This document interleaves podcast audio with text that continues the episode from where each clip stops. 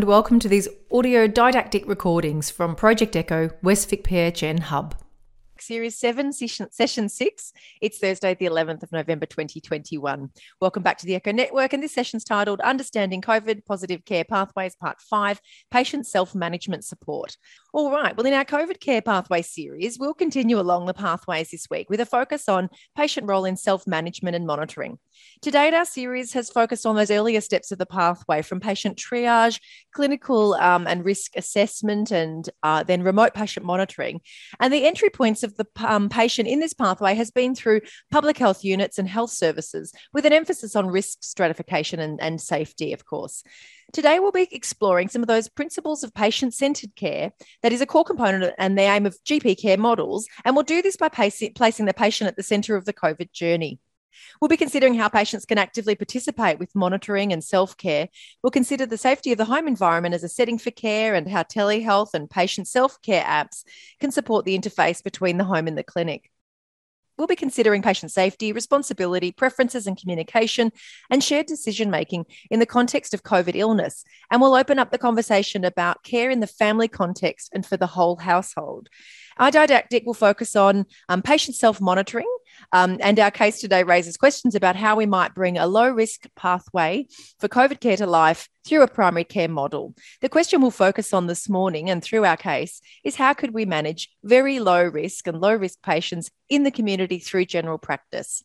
And to assist us to place the patient at the centre of our discussions, we're privileged to have trusted Echo colleague and now health consumer on our panel to contribute to discussions today about their experiences of COVID care pathways. So let's get underway. I'm Bianca Forrester, GP. I'll be facilitating today's meeting alongside Echo coordinators um, Fee and Gemma sorry, Fee and Katrina, and thanks to Zach for note keeping and Jade for um, audio and video production. So, welcome everyone from the West Vic regions and any observers from outside. Thank you for introducing yourself in the chat.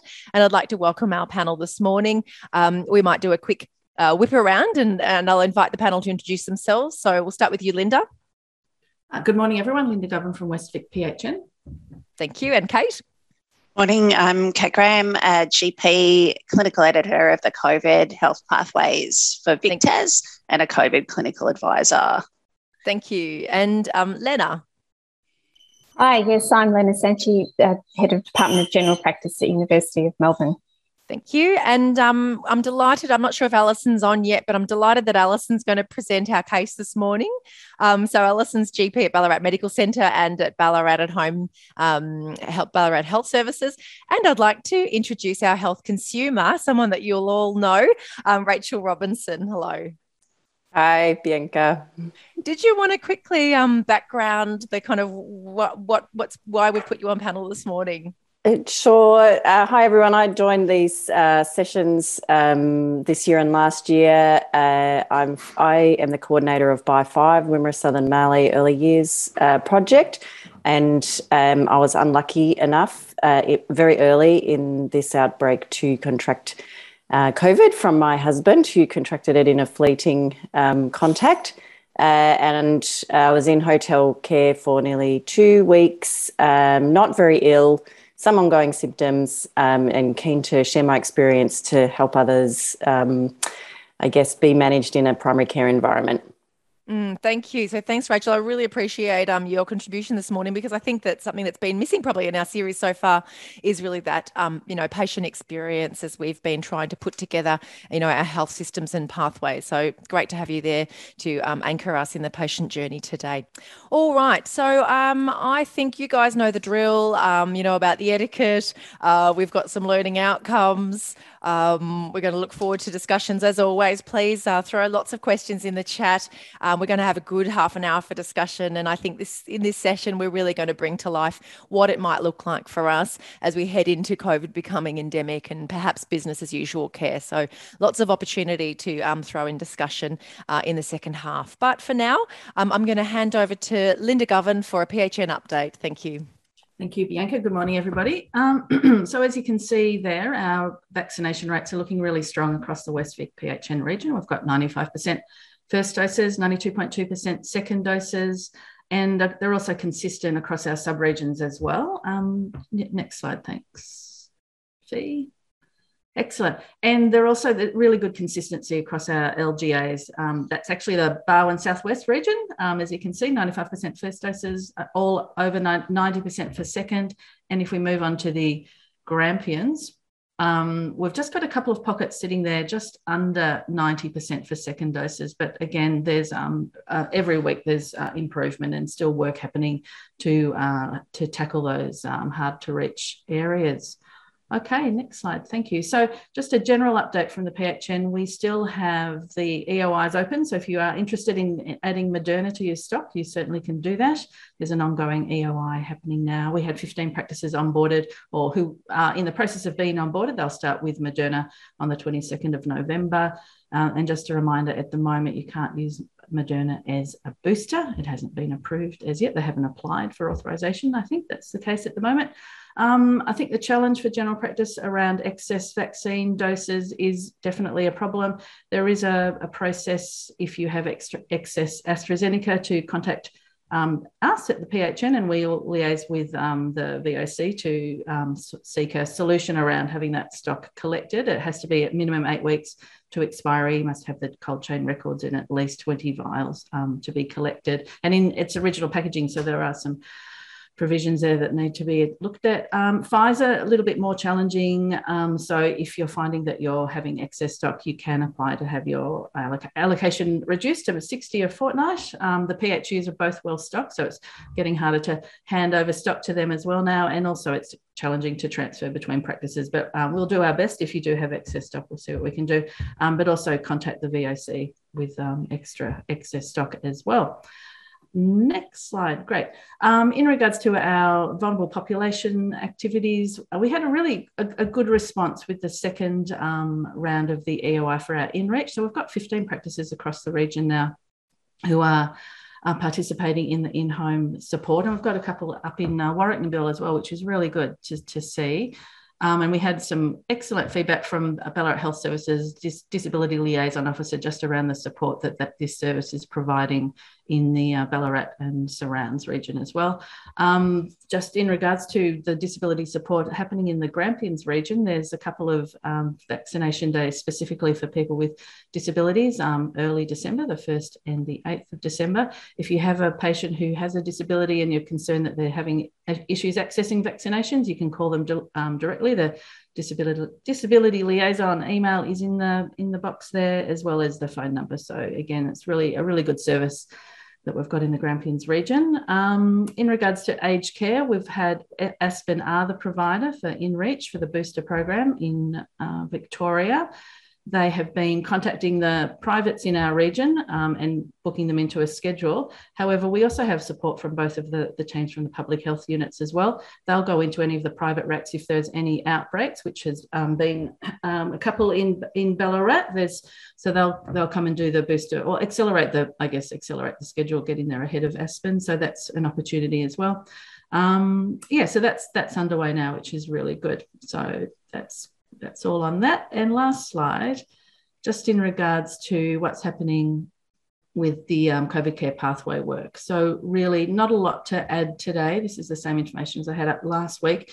Just what we, we do know there's still a lot of uh, conversations between the Commonwealth and state about what this package of care will look like and how it will integrate with the work that's already happening on the ground now with um, the, the models that we've got in our regions. Um, we do know that the Commonwealth is progressing talks with Health Direct as a single triage point, and we'll be meeting with them. Well, setting up a meeting hopefully in the next week or so to really determine what that's going to look like. So, um, yeah, still work happening in that area. And that's all. Thanks, Bianca. All right. Thanks, Linda. Over to you, Kate. Thank you. I'll just get the slides. Um, so we had a pre-submitted question, which is going to be a tricky one to answer um, because there is no absolute answer about it. And it's just about our ongoing question here, which is reducing our risk of COVID exposure in our practices. And I think, again, as our discussions have sort of continued each week, um, it is about thinking about your individual practice, what your setup is, what your patient demographics are. And Bianca and I were talking about this a little bit yesterday and where we would use RAT testing. Um, and some of the things that we were thinking about um, in terms of practices that we were thinking where it might be useful, there are lots of barriers to sort of the widespread use of RAT testing, um, so rapid antigen testing within practice. And some of them are that 15 to 20 minute wait time and having to have an area where you sort of effectively have to have people waiting until they get the result through, the cost, all those other things but maybe thinking about certain patients where you know that the encounter is going to be higher risk. So, for patients where you're going to be spending a long amount of time, for patients where you're going to be doing something where a mask is needed to be removed, where you're doing something around the face, if you're doing sort of excisions that might take a longer period of time, um, they were situations that we could think of that potentially as a screening test, RAT may have a value in there. Um, but also, if you found that within your area and within your practice, um, if there was an outbreak in the area, if community transmission was higher, in those settings, RAT becomes a lot more valuable in keeping COVID out of your practice. Um, vaccination status is something that is more challenging, and I think that there's no absolute um, answer yet. And I think health equity is one of those um, kind of things to keep in the back of your mind. Um, and I think with other vaccinations and other things, I don't think that we've ever had um, sort of differentiation in terms of keeping out vaccinated, unvaccinated patients. Um, but COVID has presented different issues from this regards. Um, I think in terms of vaccination status, is something that um, while we know that vaccinated people are less likely to have COVID, they're less likely to contract COVID, they're less likely to transmit COVID. Um, at times of high community transmission, um, we cannot assume that vaccinated people don't have COVID either. So, triaging or screening on the basis of vaccination status actually doesn't protect you 100% either. So I think from that regards, it's not an effective mechanism of reducing COVID, COVID exposure risk within your practice. Um, but I'd really love to hear in the chat about other means that people are trying. Um, we've definitely sort of um, put together in the slides from last week, which is up online, um, as well some of the rat testing um, in primary care discussions that occurred last week if you weren't here then. Um, so just continuing on, um, thinking about where you um, are sort of with their staff contact management risk uh, framework, just thinking where you fit in with that in terms of your PPE use, what you're doing, and just keeping referring to that in terms of the risk that an exposure would provide for you and your practice in terms of inconvenience um, as well as the risk to you as an individual of exposure. So I'll just go to the next slide now. So, as we um, sort of look at our public health measures, um, test, trace, isolate, quarantine, our public health strategies are changing. We've had our first mass gatherings over the past week and a half, um, and that has created some work for me in my other job with the Department of Health in terms of following up some of the Melbourne Cup week strategies. Um, we're also, um, and some of you in the Barwon region may um, sort of come into contact with this. We're starting the pilot with the use of rapid antigen testing in schools. And this involves um, children who are unvaccinated being put on a seven plus seven pathway where they will be isolated or quarantined at home for seven days. And then they will come back after receiving a day six negative test and they will have daily rat testing to allow them back into school for the next seven days before having their formal day 13 PCR test. So this is happening in 10 schools over this week, um, and then that'll be extended to 20 schools next week. Um, and it'll be sort of one of the changes that you might see in the public health directions as well. So, from a GP perspective, again, it's something that's being managed centrally through the Department of Health and through um, the Department of Education. So, it shouldn't uh, make too much difference from a primary care perspective, but you may hear about it so, in terms of RACFs um, and things like that. I think that this is going to be an area of challenge for us. What we're seeing is a lot more outbreaks in urban settings um, and in Melbourne, particularly. Um, and some of this, uh, we're wondering if that may be related to sort of immunity wearing off. Um, we're seeing sort of a lot less deaths which is a really positive thing related to vaccination rates within those environments. Um, so I would be encouraging people to sort of think about sort of vaccination um, when residents that they are looking after in um, residential aged care last had their vaccination doses thinking about who may be missed by the big um, sort of in reach vaccinations because those extra doses, um, that extra sort of um, time may need to be covered by primary care or in reach in that way. Um, and sort of working with the aged care to sort of help facilitate that, get in contact with the PHN as well if there's any struggles um, in accessing vaccination for some of those residents who may have moved in um, at times where they didn't access those main vaccination things, or that they may fall in that offset where they're not at that six month point yet for a booster um, is really important because we are now at a really different point to last year and we're, where we're having lots of visitors from lots of places entering into aged care. Um, workplaces are still the same. We're managing staff. We're not really managing um, patrons of venues um, or things like that um, as much in primary care. We're still managing we're still managing that from a sort of regional public health perspective to a higher degree than in Melbourne settings, recognizing that in a lot of areas within our region, we still don't have any community transmission, which is fantastic. And I think a lot of that is related to our really high vaccination events. Um, so, one of the other things that has come in within the past week that um, you may have seen change sort of formally within directions, or you may not, the vaccinated household contacts of COVID. Um, that's that's sort of where you've got the seven day pathway, and that's quite clear.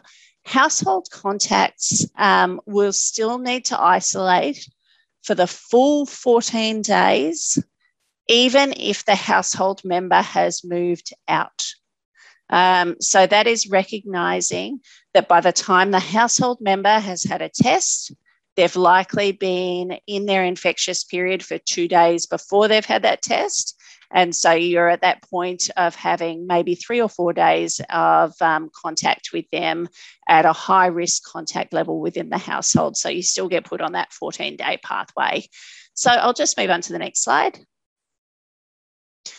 Um, so, public health unit contacts are really important to keep um, in mind. They're going to be your point of call for those tricky questions when you've got a patient um, or a positive case, all those kinds of things. So, note them down somewhere.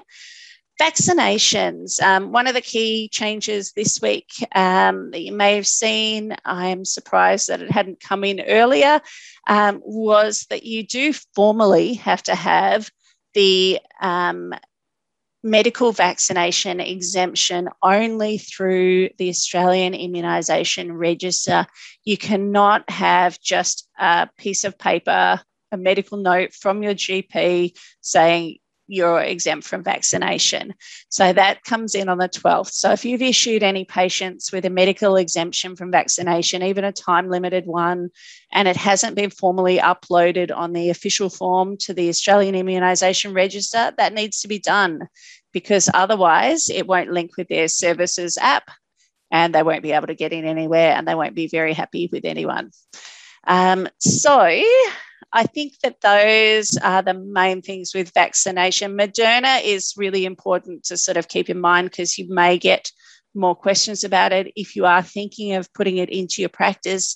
Um, just referring back to the main training, um, the Australian government sort of training programs um, if you wanted to sort of take a bit of a refresher on Moderna, be able to answer the questions.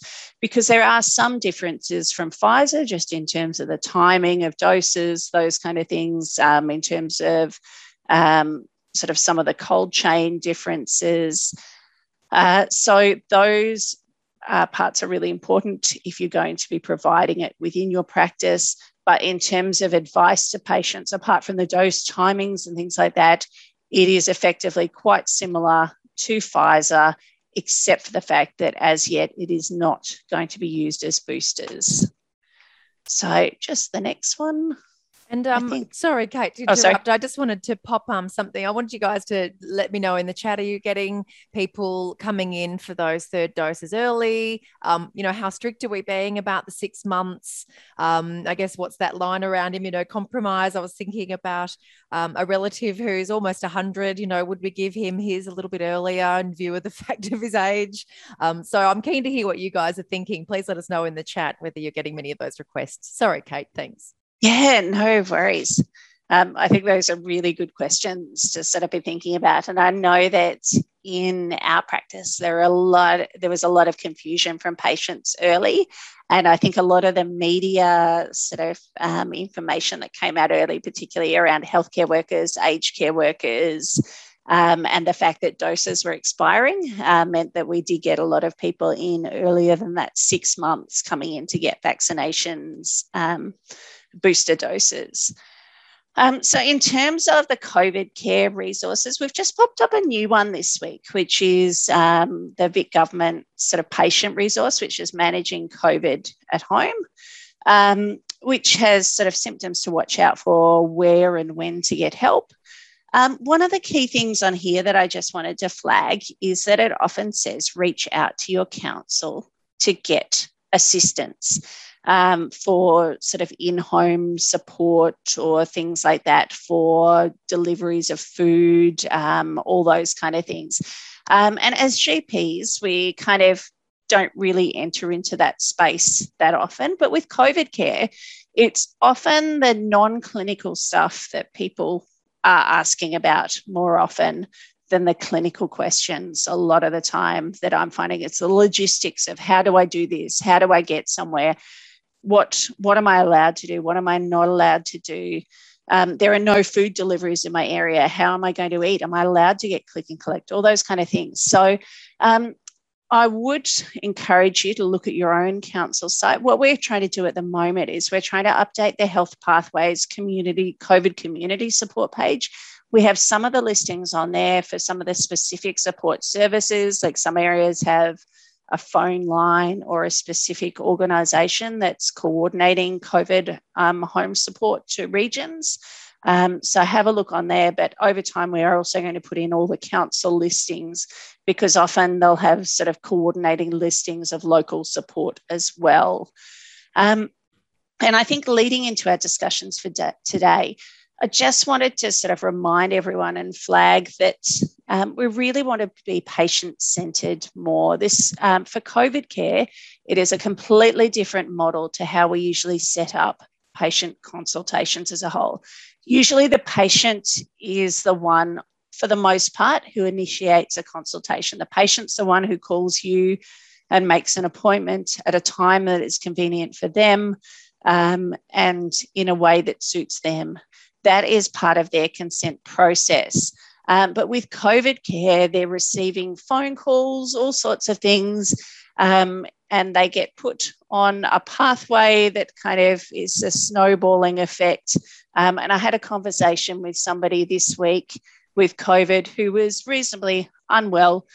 Um, in terms of symptoms, but said, um, quite frankly, that the admin and the phone calls was about 500 times worse than the disease. Um, so I think that that's something to keep at the back of our minds. And I'm sure Rachel will tell us a lot more about um, some of this as we get on with today. So I think that was all for my slides. Oh no, we've yeah, that's just um, same as last week, keeping that COVID positive care in the community page up there for all of us, and we'll hopefully have some more information up there soon from the Ballarat Health Services and region, um, Grampians region uh, positive care pathways. Great, thanks, Kate. Um, over to you, Lena. And just while Lena's bringing herself online, I just wanted to highlight there's a document um, in response to your, your request, Jared. I'll pop some things from MVEC. That's a really good resource. Um, and Lena was an author on the discussion guide for medical exemptions. So there's a really nice tool by um, Margie Danchin, Nigel Crawford, and Julie Leask And um, Lena um, which I've popped in the chat. It's got some really nice, um, I guess, just uh, you know, sounds like cop phrases. How you how you can have some of those tricky conversations. All right, thank you, Lena, and over to Thanks. you. Thanks, Bianca. Can you see the correct screen? Yes. That I'm sure. Oh, great. Thanks. Hi, everyone. It's um, really lovely for me uh, to have this honour of presenting to you today. I've been part of this ECHO community for a few years now since it's been running, and um, and it's really nice to be able to uh, talk to you all. Um, I'm calling from the lands of the Wurundjeri people today, so I pay my respects to the elders past, present, and emerging from those lands. So, Bianca's asked me to talk to you a bit about self monitoring uh, for our patients in general practice. And as GPs, we're, we're entering a business as usual phase almost with this infection, where we'll be getting a lot more of these cases coming in and also in the community and be called on to, to provide that care. And as we do in partnership with our patients, enable them to also take some control of their symptoms. So, I'm going to talk about symptom monitoring in the context of this COVID Care app, which our department is currently in a validation phase with the TGA. Um, and it has been an app that is linked to the COVID positive pathways, although not a formal part of the pathways, but we need more patients to validate it. So, I will talk to you a little bit about self monitoring in that context. So, as I was saying, monitoring the very low risk and low risk patients in the community through general practice is part of patient centered care and part of our role. And back in the beginning of this whole saga in 2020, Trisha Greenhalgh had to push out some guidance on telehealth and remote monitoring for actual COVID. And at that time, before we knew all the risks, um, it was deemed that COVID, most COVID could be managed in the community remotely with symptom management and self isolation, but a constant need for checking in because there weren't any sort of remote monitoring processes at the time that had been validated. And almost a year later, we have another paper coming out saying we really need to be able to empower patients to self monitor. And I apologize for my dog, I knew it would happen during this time. Um, empowering them to self-monitor and recognize what are the worsening symptoms and or associated mental health burden and how might they be supported to know when to access help. And you know now that we're getting more covid and it is milder by and large we have to kind of get out into the public less fear and more recognition of you know proactively when might i need to seek help so, the abilities of this COVID care application and, and with most of these sorts of processes for the individual are that it supports them in, in their home to monitor their signs and their symptoms, and they can enter their vital signs into the app. And the algorithms that sit behind it that have been devised by our respiratory physicians um, will help determine give them feedback as whether they're in a healthy range or an unsafe range, or give them feedback of the pattern that will then prompt them to take the further action or assessment as necessary. There's some embedded mental health questions also for people to kind of monitor their anxiety levels or depressive symptoms. And these are short versions of the PHQ and the GAD7, and they're validated in over 20 languages around the world. So that's why they've been chosen. So the benefits of this for the wider community are, are great, really, because it increases capacity of primary care to take care of more of these patients, with less of them having to call for um, with symptom anxiety and potentially reduce unnecessary hospital presentations and give patients a sense of something they can do while they're in self isolation to monitor how they're going. And the other potential use is in transition out of hospital in the home or hospital admissions and back into the community where symptom monitoring might be desirable for a, a longer period. The advantage also of this type of app is that it can register multiple users for the one site. So if you're a carer in a residential age setting, you can look after multiple patients at a time using the one login and they have different frames. Or if you're a person in a family with several people infected, you can all use the one app and it prompts you. So this um, having carers being able to use the app gets over the fact that some people may not have a phone or may not be able to uh, speak or communicate well in, in English. So, because COVID care is currently in a validation phase, there is an onboarding process that patients can read, and it's quite self explanatory. Um, and uh, once they sign up um, and they're in, we have the app that guides people uh, about the vital signs that are monitored and why they're important and how to monitor them. So, it prompts from day one to four of infection daily and twice daily from five, day five on, which is the period of increased risk. So the sorts of signs that are that are monitored are heart rate, respiratory rate, the single breath count.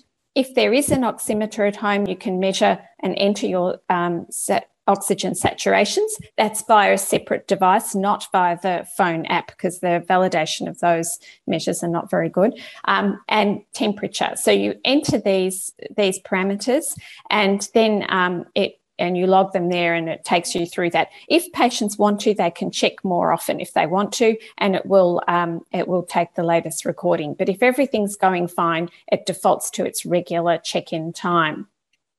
After the sign entering, they can enter symptoms to do with COVID and also a self check on how they feel, whether they feel better, the same, or worse than before. And then we have the mental health symptom check that they fill in according to those, uh, uh, those instruments I've mentioned. And so then we have the feedback. So on the far left, you can see that um, they have an overall appraisal of where they where they are at the moment. So it might say everything appears to be in a safe range. What does this mean? You click on that and it explains what that means. And then on each of these little buttons uh, are the readings for that day. And if you click on one of those, you can see your pattern over the week. Um, here, I've just pulled out the feedback for the mental health uh, support. So this person's doing okay. They get told that and, and get reassured with um, positive mental health strategies. And if they are sort of becoming more anxious, there's links to um, Beyond Blue and also advice about when to seek help from their local doctor. Uh, now, there are other alerts if things are not going so well. Uh, so, if they've got something out of the vital range, they will be asked to repeat that in a couple of hours, unless it's very out of the range and then uh, or troublesome, then they'll have a red alert. Um, but what they've um, devised is a set of monitoring according to typical signs and signs of deterioration over uh, 72 hours. If they notice that changes are occurring in three of those measures over a certain time period, um, then they will get an alert to take uh, a, a charge and, and seek medical advice or to alert them to a negative trend. So the patients then have the data in their hands. So here, here is the profile of patients over the monitoring period for, say, heart rate, respiratory rate, etc. They can look at each of their their readouts. And if you're doing telehealth, it's quite valuable to be able to see see this too as their GP and or they could bring it in with them. At the moment there isn't facility to integrate it with the GP record, but that could be a second phase once we've passed this phase. So they really get a good picture of how they're tracking. And then there's a tab on to fill in their emergency contacts, and they can also um, and and there are emergency contacts there as well. They click on, and this is the place where they then would switch to the next user that they have to fill in. And while we're in trial phase, they can also contact the trial team directly, um, and we'll get an, a response within uh, that day. So currently, nationally, it's being used uh, it, because it's been slow. Our COVID has been slow over the last uh, couple of years. It's been slow to sort of recruit, but now picking up. So so far, we have around a third of the 300 required to um, to obtain this TGA approval, and feedback so far has been very positive you know so why do we actually need a clinical trial with this and a code for use and those of you would know that once you've got apps that do medical interventions of any sort or give medical advice, you really do have to go through quite a rigorous process to ensure safety, efficacy, and the quality. And so there's a lot of pre testing that happens before TGA will allow you to enter in a trial. And I'm not going to go through these, but these are the standards that we have to fulfill if we're going to register um, this app after the validation phase, and it has to be sort of on that track, that possibility. So at the moment, while in trial, the data into the app is actually stored securely in Australia, in Sydney, and twice daily it's downloaded and uh, monitored for any risk alerts. Um, and so any um, anything that does appear to be uh, an alert to us it, the clinician, the clinicians on the team notify the patients. They also notify the GP if the patients enter the, those details, um, and uh, and usually, and then their data is monitored by a safety committee. So so far, that's only happened over the last year or so, once or twice, and those patients have already been in care. Uh, and there's been no, absolutely no adverse events. So it's been appropriately monitoring. So, so far there's been 109 users, a mean age of 44 or so, and about 14 of those 109 have had COVID. So this is something you can deploy at the symptom phase. Uh, it doesn't have to be a COVID positive test. Um, and they can start this while they're waiting for their test. And there's about five of those 14 with COVID who've had some psychological distress with the breakdowns here. I won't go through the detail, but um, as expected, perhaps a lot in the mild uh, range.